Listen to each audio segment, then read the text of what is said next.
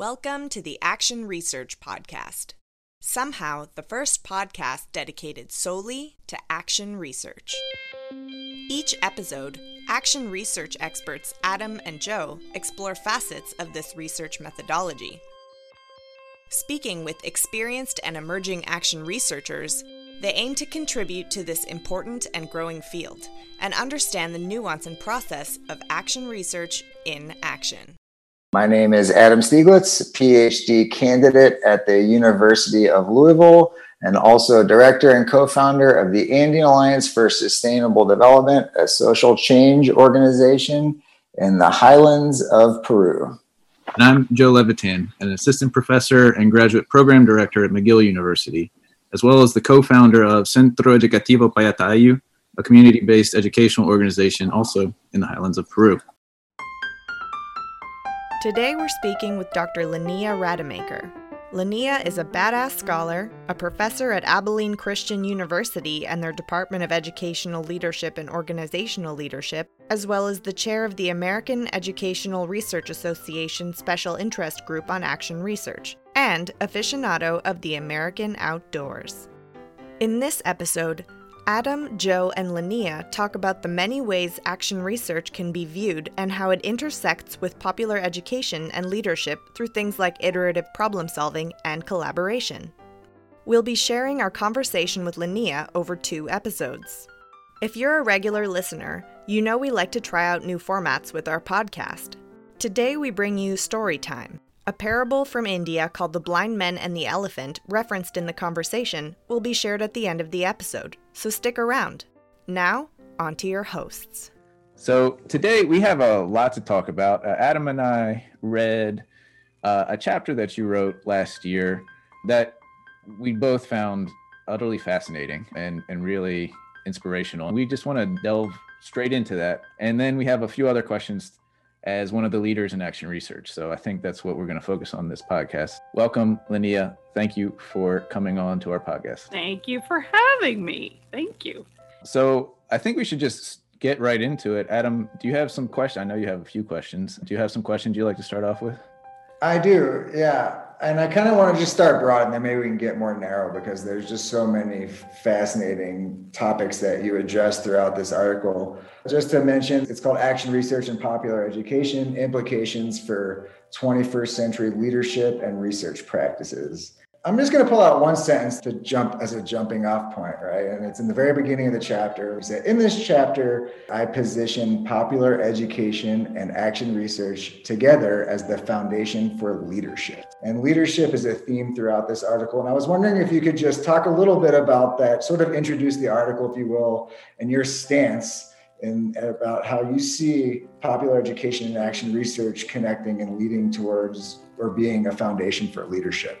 That's a great question. So, I'm friends with Craig Mertler, who's the editor of the book that this chapter was written for, the Wiley Handbook of Action Research Education. And Craig was one of the former chairs of the Action Research SIG, and he approached me about writing a chapter. And I said, Sure, what do you want me to write about? he had all these these ideas and he's a very prolific writer i mean he writes everything from research methods text to action research books to fiction, murder mysteries. Anyways, he was planning this book and he asked me to write about popular education action research broadly. And even though I had been to Highlander Center, I said, uh, What do you mean by popular education? I literally had not done my homework. So I, you know, he said, Well, you're going to need to find that out. So, of course, I did because I'm very type A driven and spent the next six months reading, reading, reading, my bookshelf here. This was one of my favorite ones. This is the Orlando Fals Borda and Muhammad Anisur Rahman book, Action and Knowledge Breaking the Monopoly with Participatory Action Research. Uh, just totally changed my life. And then Paulo Freire and Myles Horton's, though that's my other favorite one. I actually have two of these. We make the road by walking conversations on education and social mm-hmm. change. So I read and reread those books and was just transformed by both the idea of anyone can do this, which I'd always felt in my heart of hearts that anyone can do this, which is why I teach in an EDD program. EDD specifically are targeted to practitioners who are in the field who want the additional expertise. And so, as I was writing this, I had recently started my position at Abilene. This was in, in 2016. I think I started writing this in 2017 sometime. And, you know, it struck me, and Craig said I could take it any direction I wanted to. It struck me that this is the heart of why I do what I do. And what I mean by that is popular education, as I understand it from Horton and Freire and Fals-Borda is that you can make knowledge. You can advocate for yourself by figuring things out, understanding what's going on, have evidence to support your point, and challenge the status quo. And so the first response to that might be well, leaders don't challenge the status quo, they are the status quo. That might be true at a very high level, but we've got a lot of middle manager leaders, we've got a lot of departmental leaders, we've got a lot of people who lead small nonprofits who are subject to the writ large society rules. And so if you can come in and say, here's the evidence I have, here's what I found, we, often we, here's what we found, here's how we did it, here's what we understand, here's the implications. You have the power to change that status quo. And so that's kind of the trajectory I took throughout the chapter to show how that's been done around the world and then made that connection back to leadership. As a leader, if you have these skills to lead, to direct, to support, to encourage, to promote action research as a form of enacting popular education, you can make social change. And so that's kind of the broad answer to that question. It makes me want to just have a quick follow up. In, in your opinion, and based on your experience and your, your research and your teaching, what would you say is the most succinct and straightforward definition of action research, at least as you referred to it in this article? Yeah, so I think very simply, action research is a, practitioner, whether it's a teacher or a nurse, any organization, a practitioner sees a problem. Something's not working. I'm going to figure out why it's not working. I'm going to implement a solution and I'm going to see if it works. And then I'm going to reflect on that to see if I need to do something else. So it's a method of problem solving. I think there are a lot of permutations of action research. I think critical participatory action research is probably where I lean most, but it's not really it doesn't have to be that. I think that in the real world of my students, and when you're in a school or when you're in um, a hospital setting or you're running a nonprofit, every day you have problems that you need to solve. And having that ability to look at a problem and to decide on a potential solution and test that solution to see if it works, that's kind of the basic level that drives most of what I'm talking about in that chapter. Thank you for sharing that. There's so many different ways to, to view action research and so many different angles to look at it. And that's one of the things that really draws me to it. So to hear that very sort of practical side of it based on, on your experience is always insightful, not only I think for us, but hopefully for our viewers as well. So Joe, what, what, what was one of the things at the top of the list for you to pull out from this article? So I think thinking about popular education, thinking about action research, and thinking about leadership, and, and then building off of your definition, to me, one of the interesting things about popular education is its collaborative social justice nature and the role and, and the overlap with action research in terms of, like you said, at its baseline, it is I see a problem, I reflect upon it, I decide on a course of action, and I reflect again. And this is praxis, this action reflection. Most of the time, I think in action research and in popular education, that action and reflection is done individually, but it's also done in groups. It's most often the knowledge creation is happening collaboratively. And I think a lot of your chapter is about that. And one of the things that you say, and I'm going to paraphrase it, is that knowledge creation often is seen as something from the academy where there are only certain people who can do it. But in action research and in popular education, knowledge creation is done collaboratively, it's done with the people. And just like in leadership, leadership's not done for the people, leadership is done with the people. And so I'd like to talk a little bit about that because I think it's a radical transformation of a conceptualization of leadership and research. I think you're referring to the idea that uh, popular education is a grassroots effort to solve problems. Mm-hmm. And so what what happens in a lot of these examples that Myles Horton and Freire and Fals Borda and Rahman talk about are and others across the globe, they talk about community members saying this policy is bad for us it costs us money and keeps us impoverished just as a, a general example and in what I see as a professor in a leadership program here in the States is that leaders will say, This is a problem. Here's how we're going to solve it. And there is no collaboration. The problem is identified at the grassroots level, but oftentimes they lack the skill or the self efficacy to solve it. And so there is some expert who will solve it.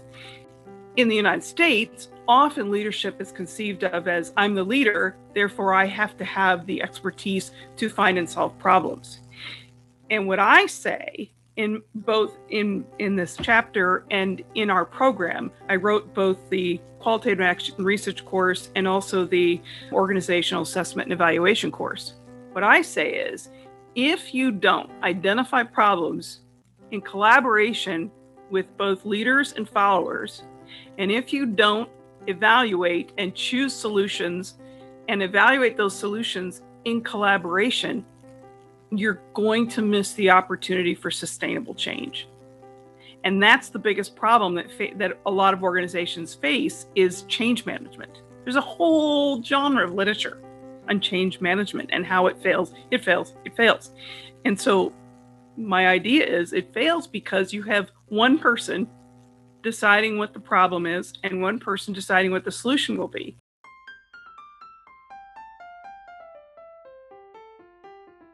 A collaborative effort, even in organizations, is drawn from the idea of popular education. That collaborative effort is what's going to lead towards sustainable change. Yep, absolutely. And thinking about that collaborative effort and sustainable change, because I think right now we're living in a time where sustainable change is more necessary than ever.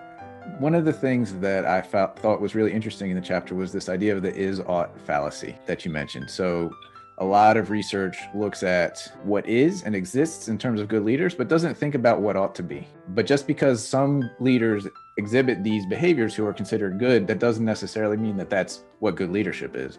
And I think that is interesting because it's very difficult for a lot of people to have that paradigm shift. Well, I've had that conversation a lot with one of my colleagues. You know, it's very popular right now to use the terms of servant leadership, transformative leadership, servant yes, leadership, right. transactional leadership. Leader- yeah. yeah, yeah. And and they're drawn from research that asks leaders what they do.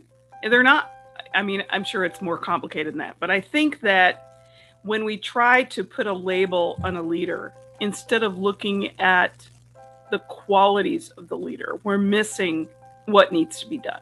You know, we're missing the collaborative nature. We're missing interacting with the followers. We're missing the details in order to try to generalize and get some fancy label. That's what I think about that.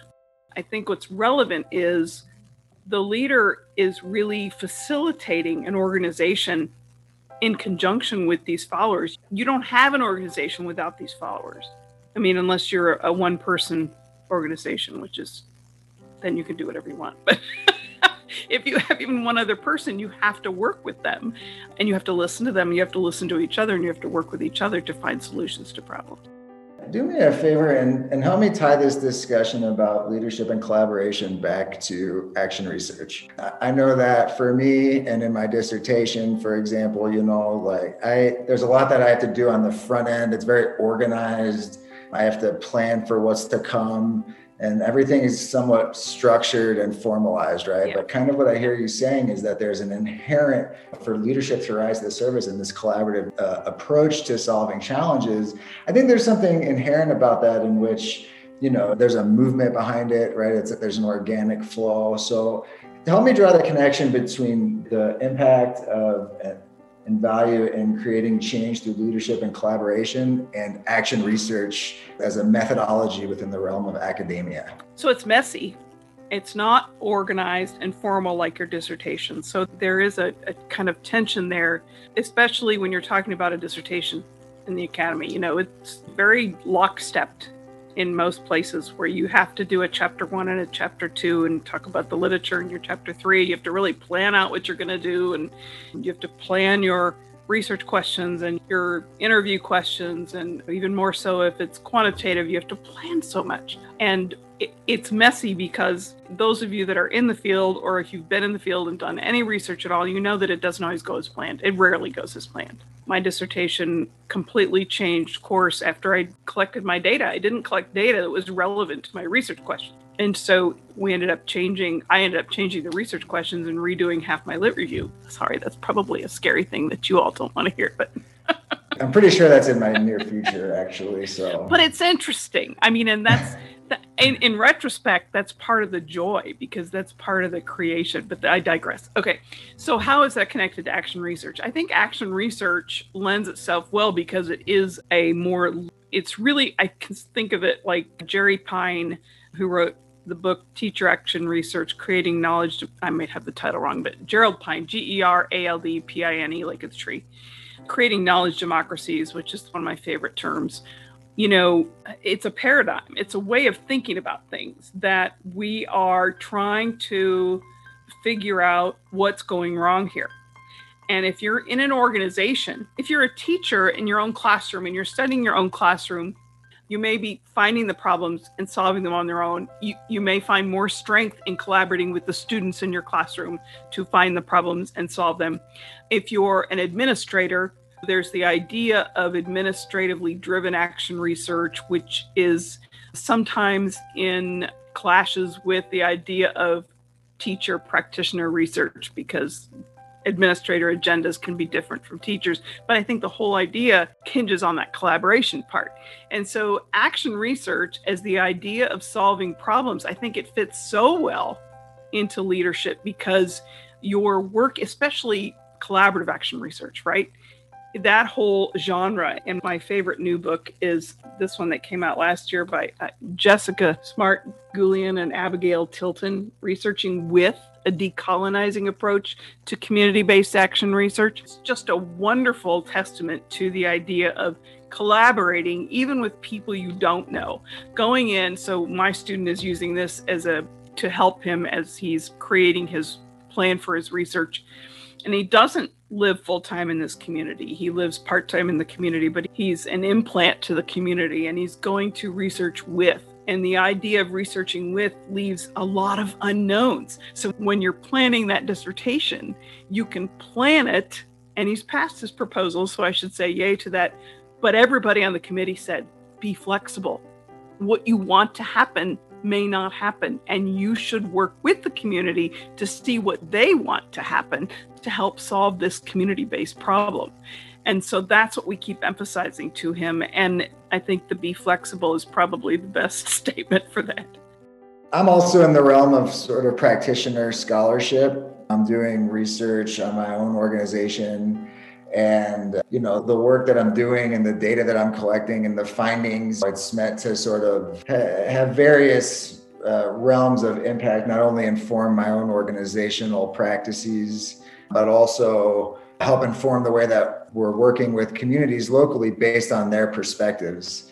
And i think as it relates to a collaborative approach it's tough because in a sense i feel like i'm on an island right? Because i have to be in the driver's seat as it relates to my dissertation. But at the same time action research is inherently collaborative and it is inherently a process that's participatory. So it's just something that i'm grappling with on my end. And it's good to hear people like yourself who have written so extensively about these processes and participated in them as well, you know, to get your two cents, because I, I can only imagine that it's not just myself that's having some of these questions as a doc student using action research as their methodology, but I'm sure there's others out there as well. It kind of makes me want to like rewind a little bit and ask you how you got into action research and if when you did your dissertation if was action research your methodology when you did your dissertation or if not what was the transformation that you took to end up where you are right now Oh, that's an interesting question. so no, it wasn't. I was at the University of Illinois at Urbana-Champaign, and the first I'd heard about action research was well in my qual class, but also I took a curriculum class with Sue Noffke, who is no longer with us, but she's written extensively and has one of the SAGE handbooks on educational action research. And so we talked a little bit about action research at that point. And my first job after I got done with my doc work was as the director of evaluation for a grant funded project at Indiana State. And one of the tenets of the grant was to help teachers in the professional development schools enact action research in their districts. So, as the newly hired evaluation director, I read copiously about action research and became more and more enamored with it. Unfortunately, at that time, the schools we were partnering with were not very accepting of the idea of action research. And that's one of the messy things that I was referring to, Adam, is you know, there still exists this idea that knowledge is created in the academy. And teachers, which is kind of the area that I've been working in for a long time, should not be creating knowledge or research. They should just be doing what they're told, right? Where we know quite a lot that teachers have to do. They think on the fly. And and Schoen's book about reflective practitioners and, and they're thinking on the fly all the time and action research formalizes those processes of problem solving in action. And so I, think the messiness is sometimes access and self efficacy of the people involved. And Horton talked about that, and more Horton than Fals Borda, but Horton talked about working with communities as former director of the Highlander Center decades ago. They wanted him to be the expert in research and what to do. And he would say, I'm not the expert. I'm your guide. I'm your guide. You have to decide where you want to go. When it came to analyzing data, say, I'm going to teach you how to do it. Well, you just do it. You have to do it with me, or you're not going to own it. You won't own it. So this is where we draw that that ownership of problem solving in leadership is you have to be part of it or you won't own it and it's not always easy to get people to do it. It's not always easy to get people involved. It's not always easy to get access. Yeah. And this really sparked an idea and, and, and, a question about the chapter because I see these interaction between popular education and action research and leadership as like a, completely connected, but at different layers and levels too. So in some respects, it sounds like what you're saying is action research is also a paradigm that could be taught as a popular education subject in some respects, like as a paradigm or as a methodology. Do you think that's an accurate way of thinking about it. I know there are other ways of thinking about it too in your chapter because action research also overlaps with popular education as kind of a way of collaborative decision making in popular education moving forward to to create knowledge democracies and create knowledge from the ground up. But is there a sense where popular education pedagogies are also requiring some kind of facilitation of action research or is you know what's the oh, relationship i think so. Absolutely. Mm-hmm. i think the, you know the first time i was introduced to that was my visit to the highlander center with arna back in 2016 and that's exactly what the director talked about is that not all of their grassroots efforts involved action research but most of the time they did because people were coming with grassroots problems in their communities whether it was systemic like racism or it was economic or whatever it was. And so they really facilitated the groups learning how to address, to research, and to change the status quo in their communities. And I think they were linked, which I think is what I tried to show in this chapter, but I think that linking is what made the popular education that much stronger finding your community problems and solving those community problems, it just gives you so much power as community members that this is my community. I don't just live here and it's our community. And just because you've always done it this way for 200 years doesn't make it valuable to every member of the community. How can we make it more valuable to everyone? So I do think that action research is integral to popular education what I've seen and read. Yeah, absolutely. You know, I just as a side note, I read "We Make the Road by Walking" um, and "Pedagogy of the Oppressed" in, in my master's program, and it definitely set me on a path. So it was really helpful to hear a little bit about how you integrated that as well. So, Adam, do you have any follow up questions? Yeah. If you could offer us some insight towards your lens as it relates to modern day popular education movements in your article, you know, you, you talk about the history of popular education and action research. A couple examples that you offer is in Australia in the 80s and 90s, there was a movement between the conservative government trying to sort of restrict education and keep it focused on training labor workers around industrial workforce type lessons in education in which there was sort of an uprising in which they were entitled to other facets of education. You also reach back to, in European history, dating back to the Middle Ages and repression as it relates to exposing population to science and religious reform and these types of things. I mean, these are pretty deep rooted, important movements. I mean, this isn't something to be glossed over. And we were talking before we started recording today about some of the recent political events that we recently saw in the United States. I don't want to get too political on the podcast, but I think we all saw recently the movement in Georgia when there was a runoff election. And it seemed to me, when I was reading your article, it reminded me of what was happening in Georgia. I was starting to look at it through a lens of popular education and a movement to share with people about their rights and as it relates to where they stand in a democracy. And that ultimately led to legislative change and, and a shift in, in their understanding of their role in a democracy. My question is what lens, right, do you look at something like that through as it relates to a modern day movement of popular education? You know, do you look at it through a lens of action research? Do you look at it through a lens of social justice? I mean, I, know that those aren't necessarily mutually exclusive, but what type of insights do you have um, with respect to that? Wow, that's a big question. And I don't know how valuable my insights are on that. I can say I'm not a particularly political person, but you cannot help but be touched by the events that have happened over the last four years in the United States. The recent events in Georgia with Stacey Abrams and the work that she's done, I just think that is gives me hope for the country and it gives me hope for the idea that popular education can have change in the status quo. It kind of ties back again to the question that I had earlier about how do we connect that to, through the lens of action research? Is there some sort of intention in which we can look at a movement such as that and share with others what's happening? You know, I, I try tie it back to action research again. I, I think maybe you're looking for a line, and there isn't a line. I think popular education is people looking to change where they are, and that's very basic. And action research is part of that change. And I, I don't know that it's right now part of what went on in Georgia but I would imagine that there could be action research events taking place, even if they don't call them that, because we have so much misinformation spewing about right now, especially in the United States.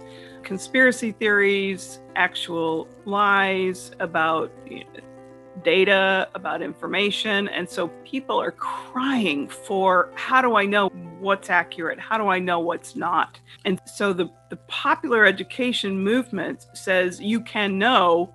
Let's start with finding out what your rights are. And then the, the action research part is getting in there and finding the data, learning how to analyze data, learning how to make sense of research and data so that you can make informed decisions. And I think that's the key here is that we're saying that everyone can do this. This is not something that only high and mighty professors in the academy can do, that you can do this. You can make sense. You can evaluate. You know, we teach students how do you evaluate resources. You know, you, you, you can't just use any journal out there. You can't just use things that you collect from a newspaper to support the need for the problem. You have to have um, real research and you have to evaluate that research and you have to be able to say what the the uh, limitations are of that research and how it affects the outcomes and implications and it does take education to do that it doesn't take a degree to do that but it does take education and you have to have the willingness to to want to know to want to know those to dig deeply to to dig deeply into what matters and what is and what could be and understand that so much of what we find as researchers I, I'm just thinking of i don't want to be too esoteric but you know i was just thinking of like at the beginning of this covid stuff and dr fauci is our, the us well i don't know what he is but you know he's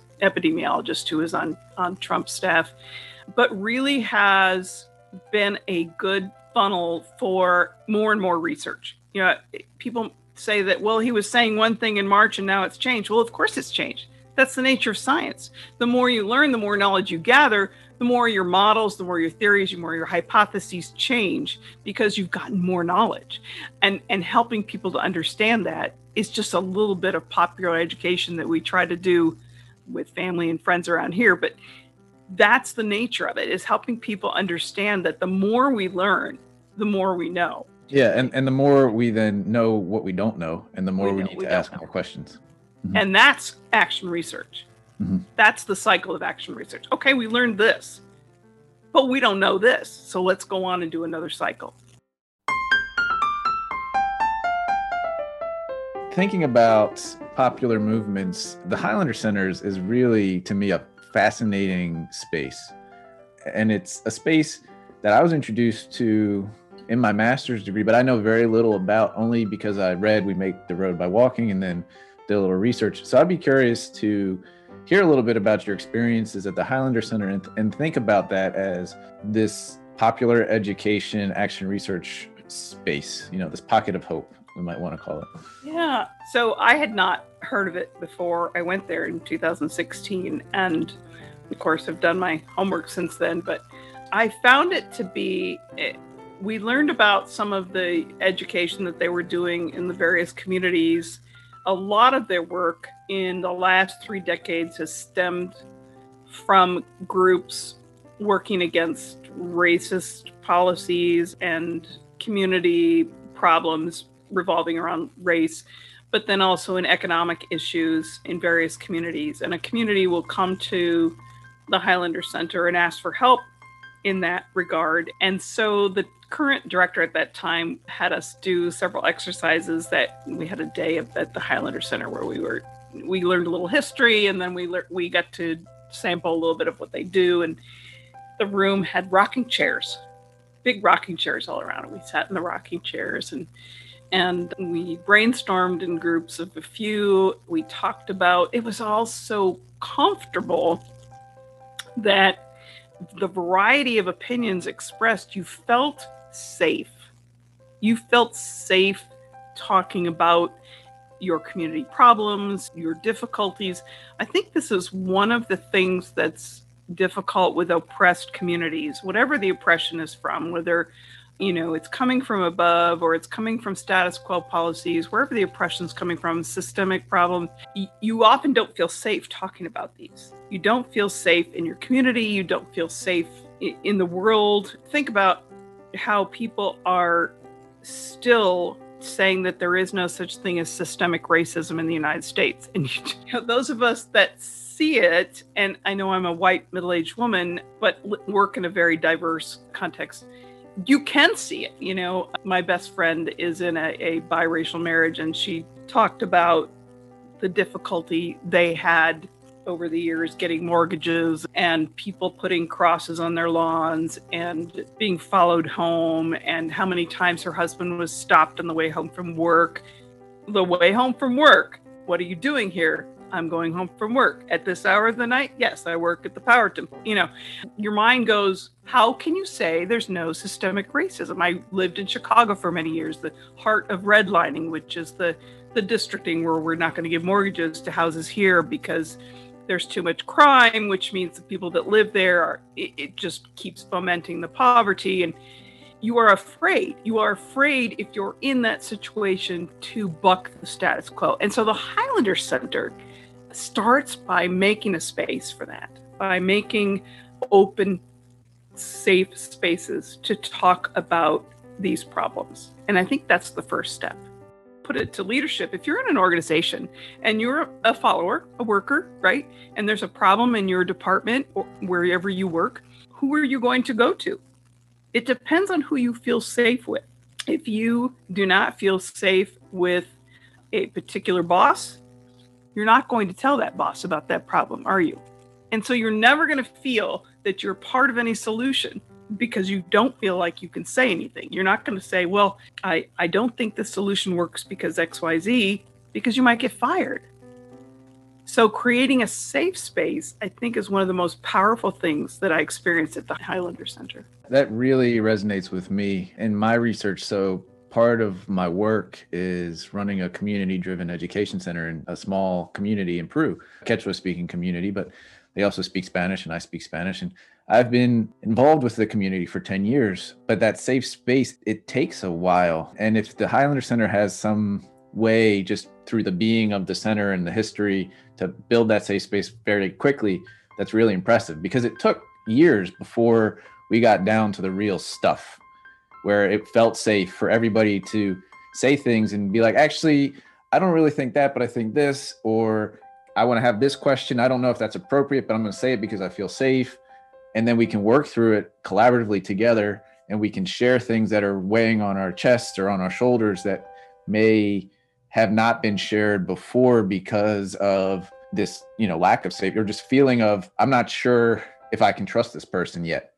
And so when you can trust the people, when you can feel safe to say things that you know may or may not be kind of socially like in the in that like performative sense of socially appropriate. Once you know you can break out of that and you can actually have real conversations that's really huge. And it's great to hear that that exists at the highlander center. Wherever we come from and even within an organization there are hierarchies and there are areas where there is oppression even more so where hierarchies are because of identities and economic disparities or historical marginalization and things like that. So that foundation is is really important, and it's really interesting to hear about that as a space that this center just is able to create this space. As someone who is in a teaching and a leadership program, we're thinking, well, we don't have community grassroots efforts going on. But you think about organizations, and I studied a nonprofit for my dissertation. I did a case study, by the way. You asked me if I did action research. I did not. I did a case study.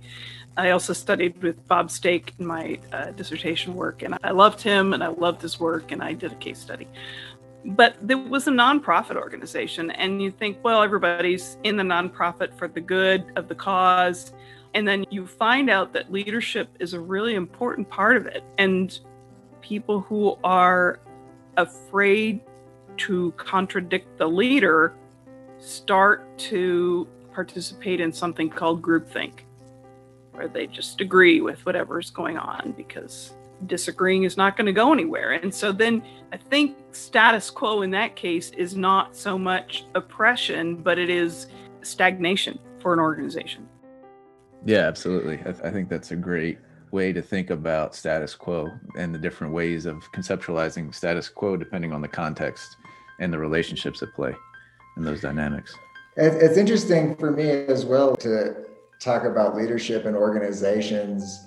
I'm a founder of, of, an organization. It's a nonprofit organization. And we, one of our core philosophies is that the work that we do should be led, right? That word led by the community members in which we partner with. And I kind of feel like the way in which we're talking about it now, it somewhat implies like an internal hierarchy, right? That even within an organization like a nonprofit, there's somebody or some entity at the top that's taking the lead in which you create a safe space for the people in which you work with to then go out and do the work that's going to help you address your mission. And then I compare that with our approach to working with community members, where it's like, you know, the people that we work with are, you know, and oftentimes in the language of nonprofits, we use the word beneficiaries. Well, I really don't like that word, right? Because I know that I have so much to learn from the people in which we work with. I know that the reality is that that they're the experts, right? It's not me. I work with farmers. I'm not a farmer, right? I, I studied administration and you know nonprofit management, so I know all the fancy mod- models that you can use to create activities that are responsibly driven. But at the end of the day, it's the people that we work with that we look to to take the lead in the work that we're doing. And I think that that in itself is a quality of leadership, right? Being able to be humble and and and, and have a sense of humility to say there are certain things that need to be done in order to manage and administer what's going on and keep the engine turning, if you will, for the organization. But as it relates to what's going on outside of this actual office and get to some level of impact, well, well, who's determining what that is and how we get there? Am I really the best person to do that? I don't think so. You know, I think it's the people which we work with, and, and I think that's not only a characteristic of organizational leadership, but but also action research. Yeah, I think that's uh, why I gravitate towards servant leadership. If you're going to choose a you know, an modifier for the word leadership. I think that the best leaders are those who recognize that they're really facilitators. I even object to the idea that a leader has to have a vision for the organization. It's not my vision, it's their vision. It's the the organization members' vision, why they're working for that organization. And you are there to to serve them and help lift them up to be the best they can be, the best farmers they can be. How can you do that? What do you need to be the best farmer? Well, we don't have access to adequate water or we don't have access to adequate drainage. We keep getting bucked by the city on putting in the drainage tiles or whatever it is. You know. And so as a leader, you can be that person who facilitates some of those connections to others in the community to help that organization be the best that it can be. When you talk about nonprofits and the people that they serve, are the beneficiaries. And I've heard that before because I have a lot of students who are leaders in nonprofits. The really successful ones that I see who are growing the organizations are the ones who see their clients as members of the organization, not just receivers, but as members that drive the direction of the organization, that drive changes in the organization, and the ones who are really seeking out the perspectives and expertise of those members. They're really making sustainable changes in organizations that need to be made. you've probably heard this example. When, when I was in grad school, one of my professors brought the idea of the elephant and the blind men. You heard that story where a blind man standing at, or blind woman, whatever, at standing at different corners of the elephant, they define the elephant differently based upon where they're touching. But they're all part of the elephant, right? But they all have a different perspective because that's all they can see. And so we are like that in organizations. We can only see what we can see even a leader is only as strong as what they can see. Yeah, and to bring it full circle, I think that it illuminates one of the larger conflicts in action research and how it is accepted or viewed in the larger academy, right? Because you can draw a parallel to say in traditional research, well, I'm a researcher. I'm defining the question, I'm defining the problem, and I'm going to go out there and get information and kind of be in take the steering wheel action research you know it, it, kind of is more like what we're talking about in the same organizational leadership structure where maybe i'm not the best person to be at figuring out what the questions are maybe right. i'm not the best person to define what these problems are you know actually it, it, it's driven by the people in, in this participatory endeavor and I think to me that's what I've well that's what I kind of keep circling back to as one of the larger conflicts and why action research you know there is so much pushback if you will as to yeah. whether it, it qualifies as traditional academic inquiry but for me personally i'm like screw that you know like at the end of the day i think this is what's going to actually lead to some sort of meaningful change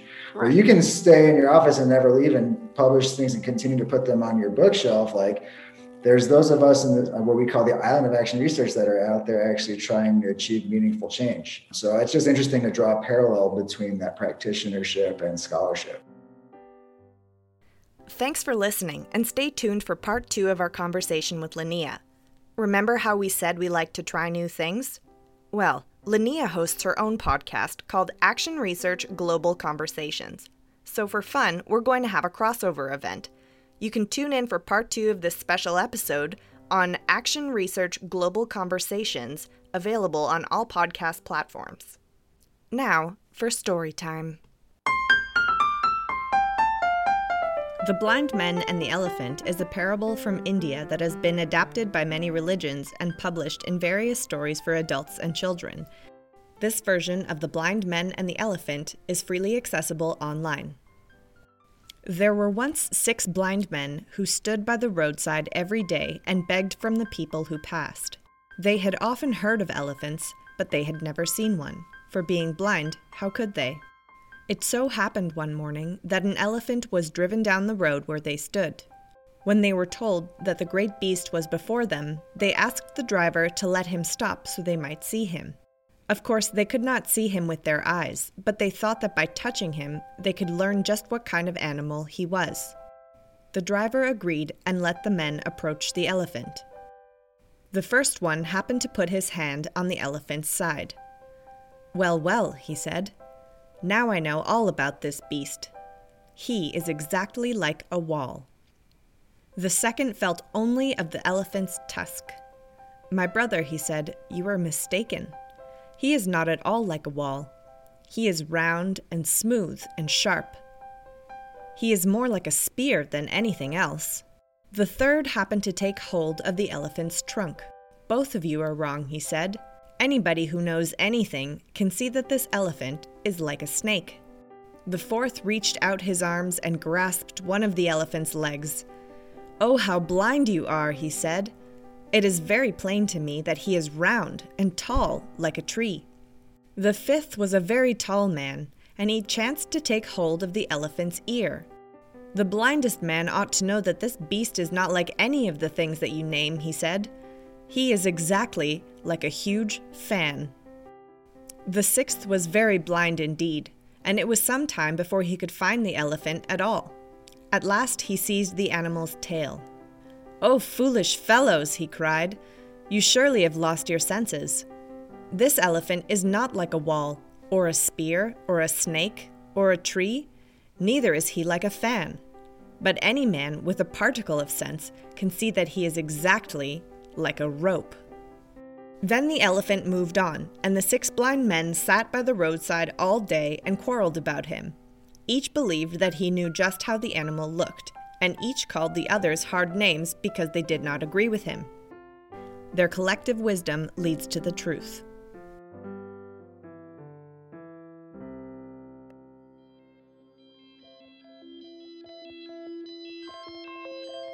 How have you found yourself in the world of action research? Want to be interviewed or share one of your projects? Engage in interactive dialogue with Joe, Adam, and other experts and listeners in the community on Twitter at the underscore AR pod or the Action Research Podcast. Thanks for tuning in to this episode of the Action Research Podcast.